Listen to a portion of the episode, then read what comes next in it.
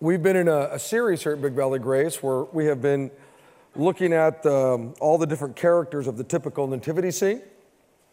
Most of us have one in our home or our apartment. A lot of churches this time of year will do a live nativity scene. Uh, maybe you saw it out at the mall or at Target or Walmart or whatever. And we kicked it off by looking at the wise men. Then we looked at the shepherds. Then we looked at Joseph. Then we looked at Mary, and today we're going to wrap up the series by looking at Jesus. Jesus is the central character of the Nativity. Jesus is the central character of the, of the Bible.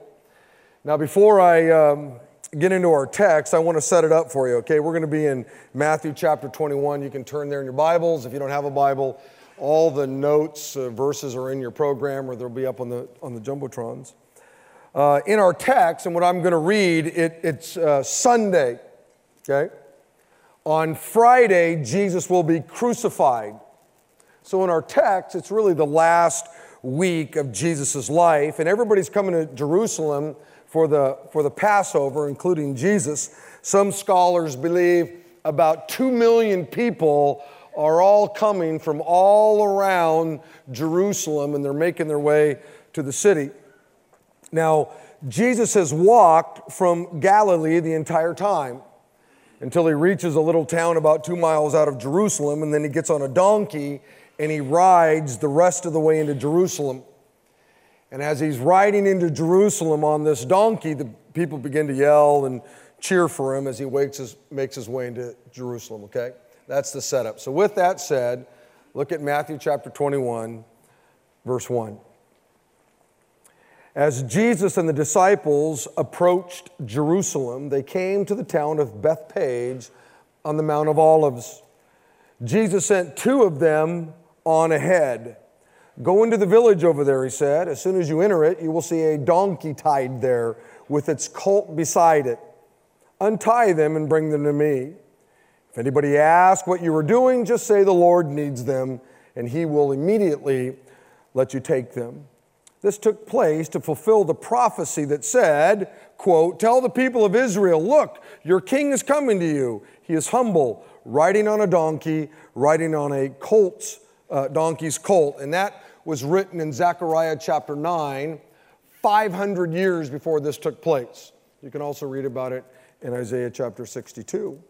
The two disciples did as Jesus commanded. They brought the donkey and the colt to him and threw their garments over the colt and Jesus sat on it. Most of the crowd spread their garments on the road ahead of him, and others cut branches from the trees and spread them on the road. Jesus was in the center of the procession, and the people all around him were shouting, Praise God for the Son of David, blessings on the one who comes in the name of the Lord, praise God in the highest. The entire city of Jerusalem was in an uproar as he entered. Who is this?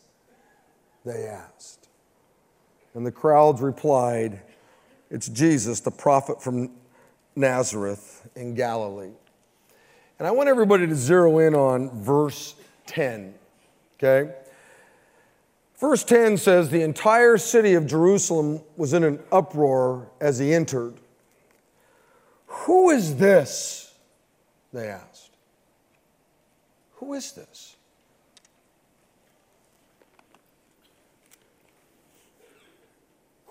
Who is this? I want you to know that this may be the impo- most important question you'll ever answer. Who is this? Probably some of you have a nativity scene in your house and you put it all together and you, you put the shepherds in the right place, you put all the wise men in the right place, you got Mary and Joseph all there, you took that little figurine, you know, little Jesus, and you put him in there and you never even gave it a thought. Who is this? Who is this baby born in a manger 2,000 years ago? You know, your, your eternal destiny hangs in the balance in terms of how you answer that question. What those people asked that day as Jesus rode into Jerusalem, who is that? Man, what, what an incredible question. And what I want to do is, I'm going to give you three thoughts as it relates to, to this question. I, I could literally spend a decade every weekend here on, uh, you know, at Big Valley Grace preaching about who Jesus was, and I'd never even begin to scratch the surface as to who he was. But I at least want to give you three thoughts here on Christmas weekend. Who is this Jesus? Number one, who is this Jesus? Jesus, the, the, the baby lying in the manger, is the only way you'll ever get to God. He's the only way you get to God. In John chapter 14, Jesus is having a conversation with his disciples, and he said this in verse 1. He said, Guys, don't let your hearts be troubled. Trust in God and trust also in me. There is more than enough room in my Father's home. There, there's more than enough room in, in my Father's heaven. If this were not so, I would have told you. If this were not so, I would have told you that I'm going there to prepare a place for you. When everything is ready, I will come and get you so that you will always be with me where I am. And you know the way to where I'm going. No, we don't know, Lord, Thomas said. We have no idea where you're going, so how can we know the way? Then Jesus said, I am the way, I am the truth, I am the life. No one can come to the Father except through me. And I want you to maybe underline those six words or, or, or, or, or verse six there. Jesus said, I am the way, the truth, and the life. No one can come to the Father except through me. That little baby grew up. And there came a moment when he makes this incredible statement Nobody will ever get to the Father except through me. And I want you to just kind of take a moment and just ponder that thought. Jesus said that the only way you or I will ever get to the Father is through Him. He didn't say that He was one of many ways that you can get to the Father, He said He was it. And I was thinking this past week that there are lots of ways that people come to Jesus. Some of you came to Jesus in a Sunday school class when you were, you know, just a child, right? Your mom brought you to church, or your grandparents brought you to church, or an aunt or an uncle brought you to church, and as a young child, you gave your life to Christ. Some of you, it was when you were a teenager, maybe a friend invited you to the, the youth group's uh, summer camp. And so you went to camp and gave your life to Christ, right? Some of you, you know what? You, you, you, were at the bottom of the barrel, man. Your life was a bloody mess. In fact, you weren't at the bottom of the barrel. You had to lift the barrel up and you were underneath it, right? You had nowhere to look but up. And that's how you gave your life to Christ. Some of you, you know what? Your life was great. You had everything you ever wanted. Had a car and a house and a couple of cars, a couple of houses, right? Everything was fantastic for you, but there was still something missing and you found Christ. Beloved, there's lots of ways that people come to Jesus.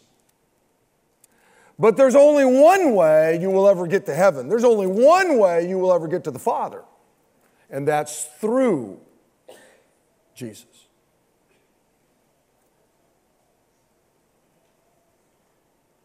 Jesus said basically the same thing in John chapter 3. Jesus said, For God so loved the world that he gave his son, that whoever believes in his son would have eternal life. Whoever believes in his son would, would get to the Father, would, would be able to go to heaven. For God did not send his Son into the world to condemn the world, but to save the world through him. Whoever believes in him is not condemned. But whoever does not believe stands condemned already because he has not believed in the name of God's one and only Son. Jesus went on to say this in verse 35 The Father loves the Son and has placed everything in his hands. Whoever believes in the Son has eternal life. But whoever rejects the Son will not see life, for God's wrath remains on him. In John chapter 10, Jesus said, I'm the gate, I'm it. Whoever enters through me will be saved. Whoever enters through me will, will get to the Father. Beloved, the Bible is, is crystal clear on this issue. You, you, you, may not agree with what's written in the Bible, and I know a lot of you don't. I, I didn't for a long time. You, you, you may not agree with this thought that Jesus is the only way you're ever going to get to heaven. I, I get it. You don't have to agree, but you, you can't argue with what the Bible says. It's crystal clear. The only way that we get to go to heaven, the only way that we get to the Father is through a relationship with Jesus. He's the only way you get to God. Look, being a, a, a great person won't get you to God. Doing good things won't get you to God. Giving large sums of money to some charity won't get you to God. Keeping the Ten Commandments won't get you to God. Being religious won't get you to God. Growing up in America won't get you to God. Attending church won't get you to God. Be- being here, attending this church won't get you to God. Being a Republican won't get you to God. Well, that's just blasphemous. That's, I didn't realize that this was that kind of church, is there? Look, you, you can be best friends with the Pope. Doesn't get you to God. The Bible's crystal clear. No one will get to the Father. No one. Unless it's through a relationship with Jesus Christ. In John chapter 6, there's a group of people that ask Jesus a, another great question. It says in verse 25, when the people found Jesus on the other side of the lake, they asked him, Teacher, when did you come here? And Jesus answered, I tell you the truth, you aren't looking for me because you saw me do miracles. You are looking for me because you ate the bread and were satisfied. In other words, the reason why you, you're hunting me down is because I fed you dinner.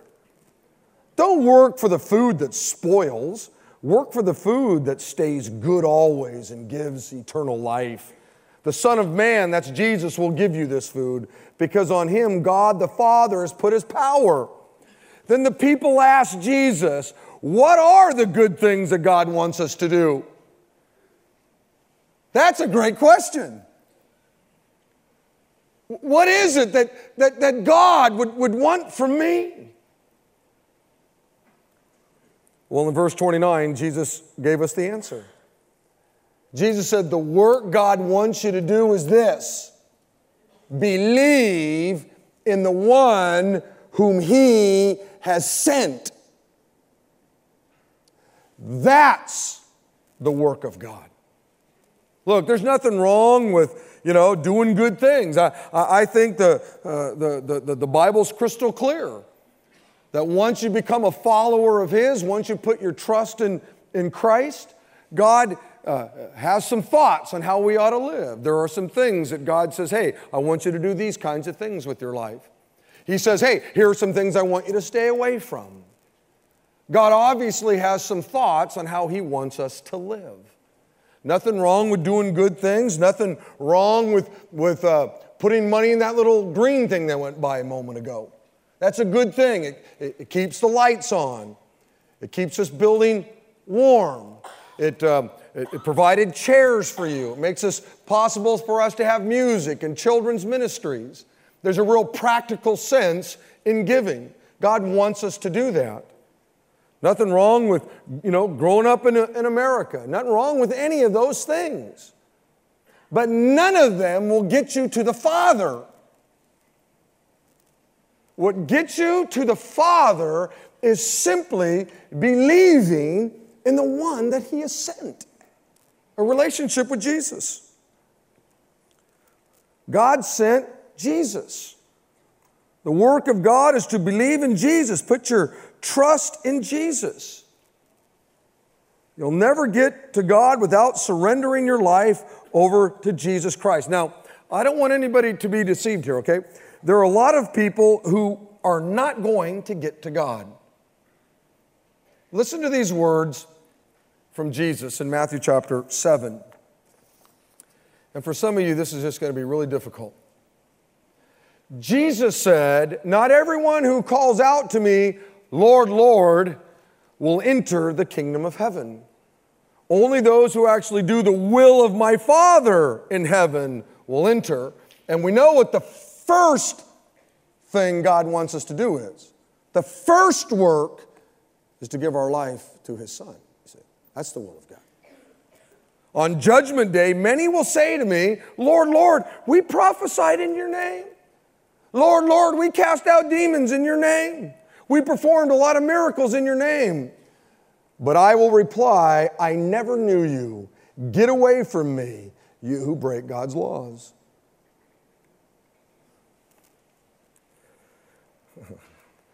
I, I, know some of you are just going, whoa, hold on here, man. I, I, I just, I don't believe that. And that's okay. You and I can still be friends because I, I didn't say that. So we can hang out and have coffee. Your trouble is not with me, your trouble is with the very words of Jesus. Your trouble is with what the scriptures say. Beloved, there will be some people who will stand before Jesus and he'll say to them, Get away from me. I never knew you. Yes, you called me Lord. Yes, you did some nice things for people, but you never surrendered your life to me. You never were my servant. You never gave up your will. You never allowed me access to your life. We never had a close relationship. And as I thought about that, uh, uh, I, I, thought back to before I knew the Lord. And I used to do a lot of things in the name of the Lord, though. I can remember a, a number of times when um, I became very spiritual. I'd be driving down the road and I'd be doing things that you shouldn't do. And there are these cars that have these red lights on them. And all of a sudden, I'd look in my rearview mirror and I'd see these red lights going off. Oh, Jesus! Oh, Lord! Hallelujah! Could you intervene? Could you do it, Lord? And I'd be praying like you wouldn't believe. I didn't know the Lord from Howard Hughes. I became very spiritual at that moment. I remember going to First Baptist Church, and I would get involved in projects and things that they would do, and they were all in the name of the Lord. I can remember going down to the gospel mission, and in the name of the Lord, I was giving out soup and bread and all those kinds of things, and I didn't know the Lord.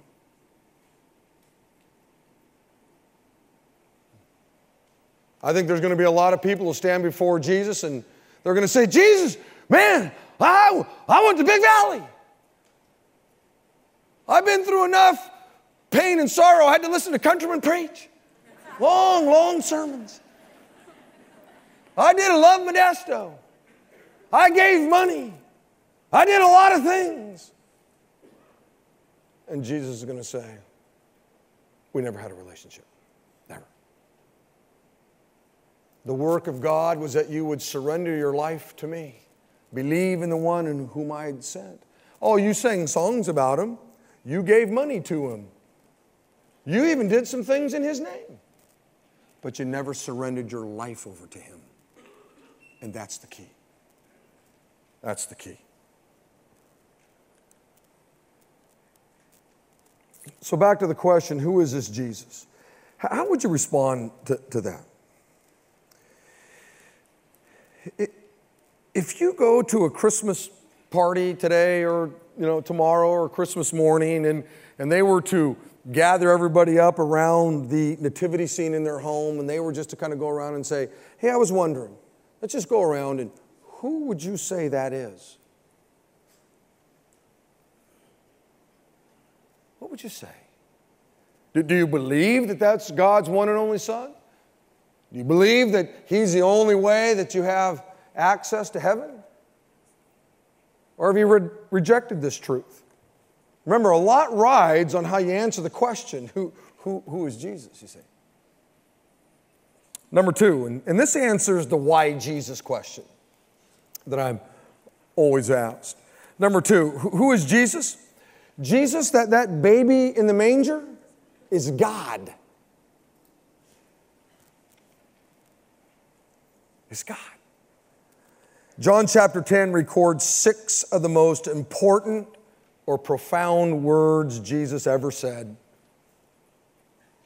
He said this I and the Father are one.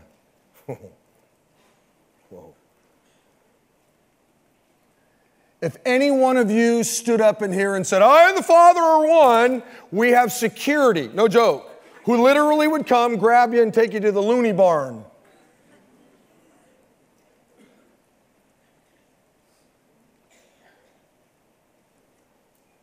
Jesus stood up in a group of people and said, I and the Father are one. Beloved, there are a lot of people out there that teach that Jesus never claimed to be God, and they're wrong. They're liars, they're deceivers. Because right here, Jesus is absolutely claiming to be God. And how we know that Jesus is claiming to be God here is because of what happens right after he says these six words. In verse 31, it says this Once again, the people picked up stones to kill him. And Jesus said, At my Father's direction, I have done many good works. For which one are you going to stone me? And they replied, We're not stoning you for any of your good works. We're going to stone you for blasphemy because you, a mere man, claim to be God. These people knew exactly what Jesus was saying here. He was claiming to be God because he was God. Those that say that Jesus never claimed to be God, they're just wrong. It's crystal clear here and other places in Scripture that, that Jesus claimed to be God. And of course, he proved the fact that he was God when 33 years after he was born, he, he, he, he went to a cross and he died and they put him in a tomb, and three days later he walked out of the tomb. You see, it'd be impossible to kill God, right? A lot of people have been put to death. Uh, uh, it could be by the cross. I mean, that's just that was capital punishment back in Jesus' day. A lot of people died on the cross, and not a one of them walked out of a tomb. A lot of people have been put to death here in America, whether it be by the electric chair or gas chamber or whatever it is, not a one of them has come back to life. But when Jesus walked out of that tomb three days later, that was proof that he was who he said he was, and that is God. And there was Jesus saying, Listen, the one thing that bites all of us is death. It's the one fate that we all have in common. Death is the, the great equalizer of life. Doesn't matter whether you're rich or poor, doesn't matter which color your skin is, doesn't matter what country you grew up in, we're all going to die. And when Jesus walked out of that tomb, he said, Listen, death has nothing on me. And if you give your life to me, yet shall, if you die, yet shall you live. Death won't have any grip on your life either. Now, back to the why only Jesus question. Why is Jesus the only way you can have a personal re- relationship with God? Because Jesus was God. And so, if you have a relationship with Jesus, you're having a relationship with God. And that's what God always wanted, is that we would have a relationship with one another. Look, I've got two dogs at home. And I have a relationship with my two dogs. I love my dogs, and I know they love me because every time the garage door goes up, man, they're right there at the door. They love me no matter what. and they're always, oh, woo, I'm home. They just, they're just so happy. Wish my kids would do that. My, my dogs, man, no matter what, man, there they are. And I love them. And we have a relationship. But at the end of the day, you know what I've got? I've got a relationship with two dogs. You can have a relationship with a crystal. Met a gal a few weeks ago, brought in a crystal. Shiny and pretty and light refracted through it. Ooh. And she had a relationship with it. But at the end of the day, you know what she had? A relationship with a crystal. It was shiny, pretty. You can have a relationship with nature. You can go out and hug a tree and kiss a rock and all that stuff. That's great. I, don't care. Do it. But at the end of the day, you know what you got? You got a relationship with a rock or a tree or a half dome or whatever it is, whatever, whatever, whatever it is. You can have a relationship with anything you want, but at the end of the day, whatever that thing is, that's what you got. But when you have a relationship with Jesus, you see, at the end of the day, what do you got? You have a relationship with God.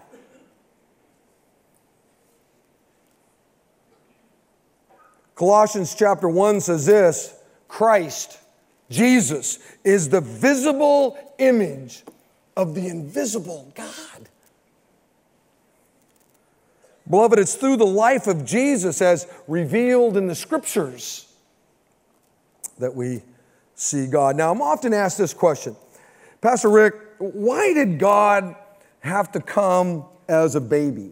Why did God have to come as a, as a human being? And, and I just think that's a, a really great question. I mean, of all the ways that God could have chosen to communicate to you that He cares for you, that He loves you, that He wants to have a relationship with you, why did He choose to become a human? Well, let me give you two reasons. There's lots, but let me give you two. Number one, God didn't want to scare you. He didn't want to scare you. God came to save people. God came to have a, a relationship with people, not to scare people. If God would have showed up as a, as a lightning bolt, that would have scared people. Imagine, boom! That'd freak you out, wouldn't it? Imagine if our nativity scene would have had a big lightning bolt. Yeah. yeah. How do you do that? That's kind of freaky. He didn't want to scare anybody. A friend of mine, uh, the, the DJ and Alex Greep, just had a little baby. And when the baby was born, I was in the hospital, and there it was, all wrapped up, and you know, looked like a burrito, just you know, head sticking out. And you walk in, and oh, you pick it up, and you just start dancing around. I became the nutcracker in there. I was just, uh, I was just, you just, you're not afraid of a baby. It's a baby. Look, God didn't want to scare you. It's one of the reasons why he came as a child, but it's number two that's really critical. God wanted you to know that he can relate to what's going on in your life. Bible says that Jesus was just like us. He was born just like us. Everybody in here came out of a womb. And so did Jesus.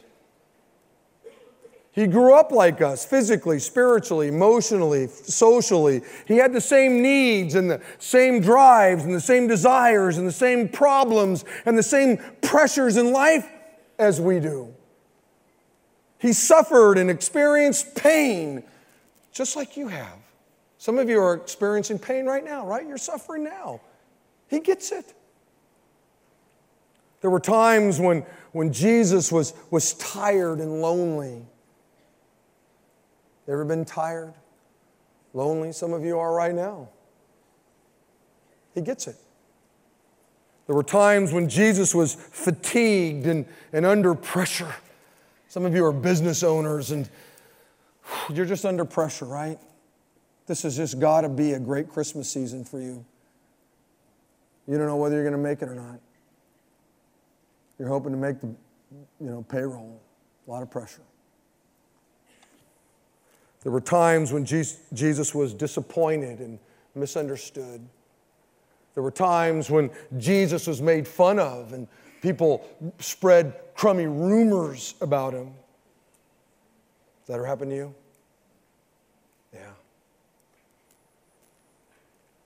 All this to say that Jesus understands your life because he's been there, because he came and he lived as a human.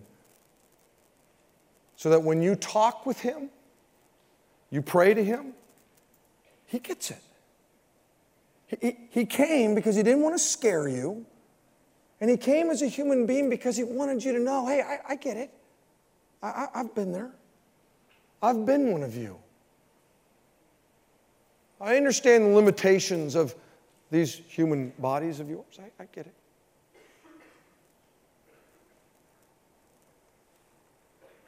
Because God came like me and looked like me and experienced life like me, I, I can relate to him. I mean, if he, if, if he would have came as a lightning bolt, how do you relate to a lightning bolt? I, dear lightning bolt, really struggling down here. How does it work?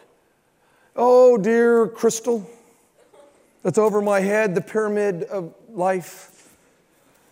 I'm struggling right now. I got a pink slip in the mail and I, I don't think I'm going to have my job. How, how, do you, how do you, or those that worship the sun, how do you relate to the sun? I mean, you look up at it, ah, ah, ah, it'll burn your eyeballs out. I mean, you can't even look at it and your eyeballs get burned out. How do you relate to the sun? How do you relate to a cow? Oh, dear cow, you know. Uh, I'm really fatigued right now, cow, and I, I know you get it. I know you understand. Been out there chewing grass all day. And I, I, I does this make sense to, to, to you? Isn't it neat to know that God loved you and cared about you so much and He so longed to have a relationship with you? He came as one of us. See, not only is He the only way you're ever going to get to the Father, but the reason why is because He, he is God. I, um, I heard the story about this family, and mom believed in God, and the children all believed in God, but, but dad didn't. And the thing that really held dad back was the fact that God came as a baby. That just didn't make any sense to him. I mean, how ludicrous is that to think that God had to come as a child? And when I heard the story, I, I, I could relate to it because it was one of the things before I gave my life to Christ that I used to go, that's just weird. I mean, I loved Christmas. I loved getting presents. I loved the lights and all those kinds of things. And I, I loved the music. I loved the carols, but I just didn't believe in any of it because it was just crazy to think that God had to come as a person. Well, in this family, it was Christmas Eve, and everybody came out and said, Dad, we're going to go to church at the Christmas Eve service. Would you come? And he said, No, I'm not going to go, but you guys go and have a great time. I'm just going to sit next to the fire and, and read a book. And, and so mom and the kids all put on their coats and their boots because it was snowing outside, and they all got in their car and left. And there was dad reading his book. And as he was reading that book, there was this window kind of right out in front of him. All of a sudden, he hears this boom, and it kind of scared him. And he puts his book down and gets up, walks over to the mirror, and looks outside, and all he sees is snow, you know, and he thinks that, that was kind of weird. So he goes and sits back down and he begins reading his book again. All of a sudden, boom, another bang on the window. And so he gets up and he goes over, and there's nothing laying on the ground, but he sees a little trickle of blood on one of the panes of glass. So he gets his book and he sits back down and he's going, Man, that is just really weird. And sure enough, as soon as he sat down, boom, he hears it again and he runs over, and this time he looks down through the glass and he sees this bird lying there. And he thought, man, that is just weird. And the bird got up and flew away, and he went and sat back down. And sure enough, a few seconds later, bam, that bird hit the window again, but this time there was a little bit more blood. He goes over, and the bird's lying there, and now there's blood kind of coming out of its beak. And he's going, man, this is just bizarre. And as he's standing there, the bird kind of gets up and flies away, and he's trying to figure this whole thing out. And he looks over and he sees the fireplace, and he goes, You know, I, I know what's going on. That bird's trying to get inside my house. He's trying to get inside where it's warm and, and, and there's safety and all that kind of stuff. And so the guy puts on his coat and his boots and he runs out and he had this big barn and he opens up the barn doors and he clicks on all of the lights, goes back into his house, takes his coat and boots off and thinks, you know, okay, this bird now has an incredible place to go and rest and build a nest and all those kinds of things. He sits back down at his chair and all of a sudden, bang, that bird hits the window again. And he runs over there and he looks at the bird and it kind of staggers away and flies off. And he's going, dude, man. And all of a sudden he sees the bird coming towards the window again. And he's going, man, don't you get it? I opened up the barn and turned on all the lights. There's, there's safety and you got all kinds of space. You got all kinds of room in there. Go into the barn, bang. And he hits the window. And he looks out and he's thinking, oh man, this thing's to die. And the bird gets up and kind of flies off, and he's just in a panic. And all of a sudden he goes, Man, I just wish I could become a bird for a second. I could go out there and tell that bird where safety is, where warmth is, where he can build his nest. If I could just become a bird for a second. And all of a sudden, boom, it hit him. You see, if God wanted to communicate to frogs, he'd have came as a frog. If God wanted to communicate to beetles, he came as a beetle.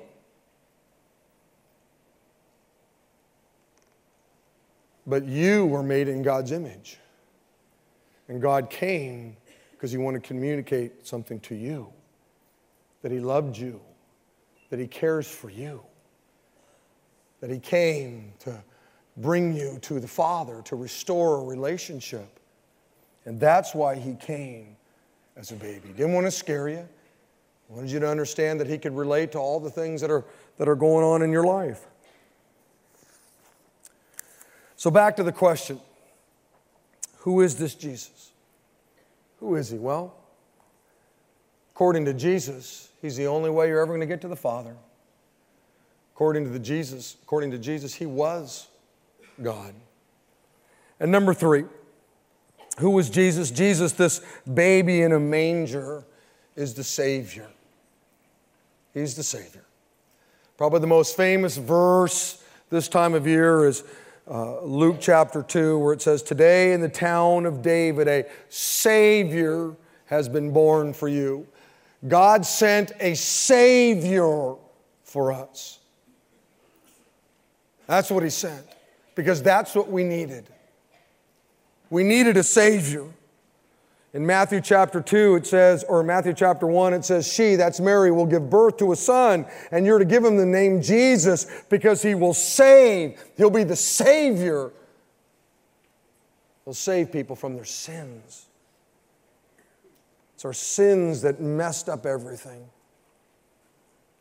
In Romans chapter 6, it says, For the wages of sin is death. We die physically, but way worse than dying physically is we died spiritually.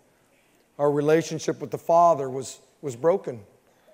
But the free gift of God, the free gift, was born in a manger 2,000 years ago for us. And if you put your trust in Him, you'll have eternal life. You'll be with the Father forever in heaven in eternity. One day, Jesus asked his disciples uh, a question that's very similar to, to, to this one, you know, who, who is Jesus? It says this in Matthew chapter 16. When Jesus came to the area of Caesarea Philippi, he asked his followers, Who do the people say the Son of Man is? Who, who do the people say Jesus is? And they answered, Well, you know, some think you're John the Baptist. And by this point, John the Baptist had been beheaded, he was already dead. Jesus, uh, other people think you're Elijah. Some people think you're Jeremiah. Some people think you're just one of the, the, the prophets. Oh, really? And one of the fun things I do every so often is I'll be in a Starbucks or I'll go somewhere and I'll ask people that same question. Hey, I was wondering, who, who do you think Jesus is? And it's always fun to hear the responses. Some people will say, oh, you know, he was a good man. Some will say, you know what, he was a, he was a good teacher, really great teacher. Some will say, you know, he was a prophet. He, he was a prophet. That, that's who he was.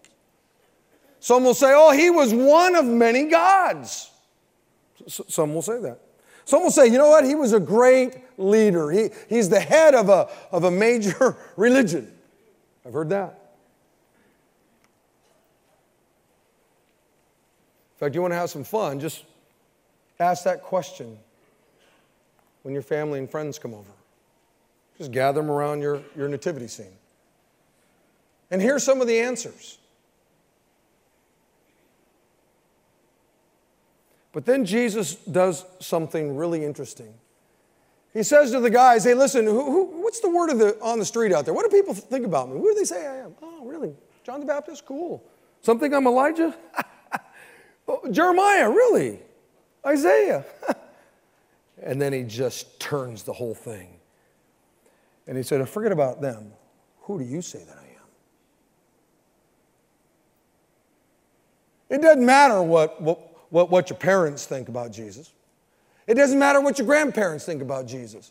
It doesn't matter what your kids think about Jesus.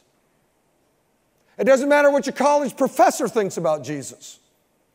It doesn't matter what your high school biology teacher thinks about Jesus. The bottom line is this Who do you say he is? And once again, how you answer that question will determine your eternal destiny. I love that question. Okay, guys, but what about you? Who do you think that I am? Verse 16, Simon said, Well, you're the Christ, you're the Son of the living God. That's who you are. And Jesus answered, You are blessed, Simon, the son of Jonah, because no person taught you that. My Father in heaven showed you who I am. And a little while ago, Pastor Bobby showed you all these cards. And last weekend, the same thing that took place here took place last weekend. Over 200 people, somehow the Father opened their eyes to the truth of who Jesus was. It had nothing to do with the music, it had nothing to do with my message, wasn't anything like that. The Father simply opened the eyes of a whole lot of people. And those people came into a relationship with, with Jesus Christ.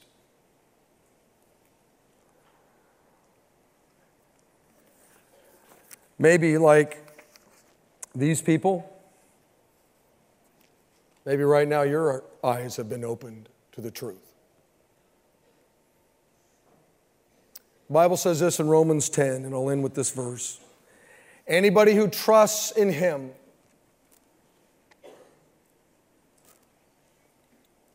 will never be put to shame, for there's no difference between Jew and Gentile.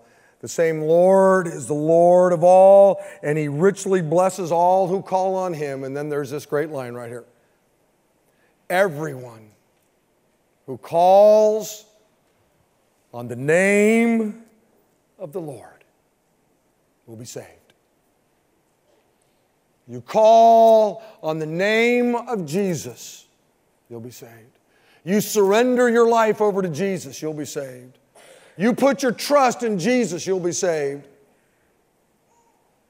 You give your life over to Jesus and everything changes. You will now have a relationship with God because He was God, you see. He is the Savior. And it would be really, really crummy if I don't know. I said, hey, you know, we're going to go and, you know, go out to the mall and finish your shopping or go get lunch or, or whatever. Because I believe that God is drawing some of you right now. You see, when Jesus hung on that cross, he hung on that cross for everybody. He wants everybody to give their life over to Him. That's what He wants. But wow, the issue is us and whether we will humble ourselves and submit our lives to Him. And I know that some of you right now are being called by Him. I know it. But I also know human nature. And some of you will dig in and you won't humble yourself. And you'll go home, and on December 26th or 7th, you'll pack up your nativity scene and put it in a box and put it on a shelf. And that's where that little figurine will be, because that's all it is to you, is a figurine.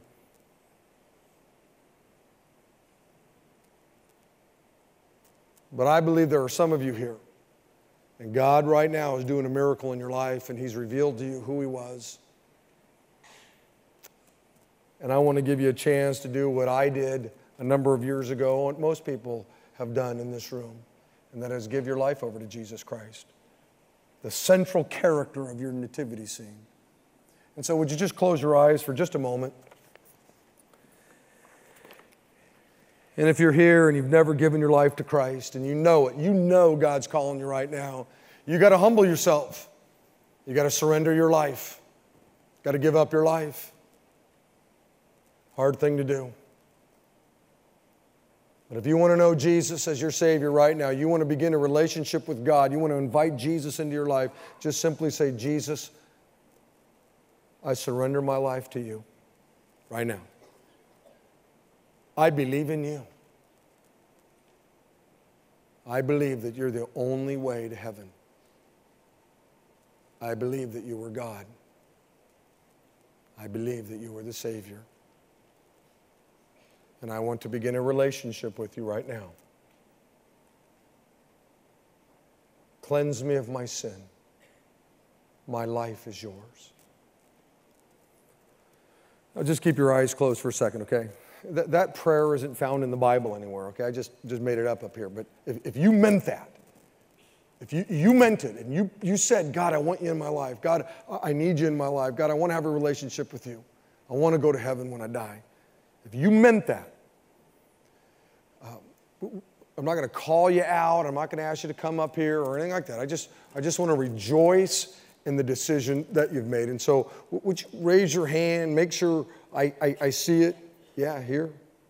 Yeah, right there. Man, a bunch of you right back there. Yeah. Just make sure I see it. You can look at me if you want. Make sure I see your hand. I got you up there. Yeah. Cool. Cool, cool, cool, cool. Yeah, right here. Very cool. I'm over here. Yeah, yeah, yeah, yeah, man. Woohoo. Uh-huh. Young guy, young guy. It's amazing how the young people get it. They get it. They get it. Yeah. Okay, everybody just look up here real quick. Here's the deal. I'm going to pray a blessing on, on your life right now, all of us most of us know the Lord. We've given our life to, to, to Jesus. And I, I, I, just want you to have a great Christmas. Even those, you know, Christmas is a great time, even if you don't believe in Jesus. Isn't it weird how Christmas brings us together and families and there's just joy and it's just, it's a great thing. And I want to pray God's blessing on your life. But before I do that, I'm going to pray and all that. I just want to tell you, when I'm done praying, those doors are going to open up, and I'm going to go in there. And every gathering at 4 o'clock last night, 6 o'clock last night, 9 o'clock this morning, there were a whole bunch of people that came into that room. I'm going to ask you to give me five minutes of your life. Just come on in and, and uh, just want to talk to you for a second. I want to invite you to, to something. You know, you began this new relationship. And I, I, I want to give you some tools and some tracks to run on. Maybe you don't own a Bible. I want to give you your first Bible. And so, if you really understood the significance of who Jesus was, and if you really understand the significance of the decision you just made, let me tell you something. You'll give me five minutes. And just lean over to the person you came with and say, Listen, I don't know whether you raised your hand or not, but I did. I know God's doing something in my life. I need to go into that room for five minutes. The decision you just made trumps whoever you're sitting next to, and that might even be your spouse, it might even be your parents. There is nothing greater than the decision to follow Jesus Christ. Nothing.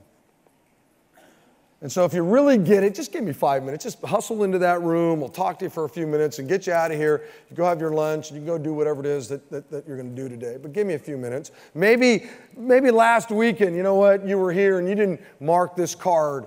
And, and, and c- come in. Let me talk to you. Maybe you gave your life to Christ sometime in the last month or six months here at Big Valley Grace, would you come into that room and let me talk with you? I want to just tell you about a little thing I do. Pastor Bobby talked about it, the follow class. And I want to invite you to it and tell, tell you a little bit about it because it's important. I mean, it's more important than all of us know. And so just give me just five, five minutes of your life, okay? Why don't you stand up? Let, let, let, let me pray, okay? Father, thank you, Lord, for uh, today and yesterday. Man, it's just been great. I've enjoyed the music and I've enjoyed this series as we've gone through the, the Nativity. And, and my life has been enriched as I've looked at the scriptures. My, my hope and prayer has been, Lord, that people's lives have been enriched as we've looked at these characters and how we can learn from them and grow from them. Father, I, I hope that many would come back tomorrow night and we just have a great time on Christmas Eve being together with our families. Lord, um, would you pour out your favor on these folks, God, this holiday weekend, this season, Christmas Eve, Christmas Day? May there be great joy in the homes, Lord, of all of us. I pray specifically for those that this isn't a real great time. People who know you, and yet just this can be a, a difficult season for some, and blessings on them, Lord. May the peace of Jesus Christ fill them. Lord, I hope that many would just come into the altar room. A lot of hands went up, and just, just give them the courage to come down, and I'd love to meet them. Thanks for being a, a, a good God, a great God, a God who loves us dearly. And I pray this in the name of the Lord Jesus Christ and all of God's people said, Amen. Hey, blessings. We'll see you here tomorrow night, okay?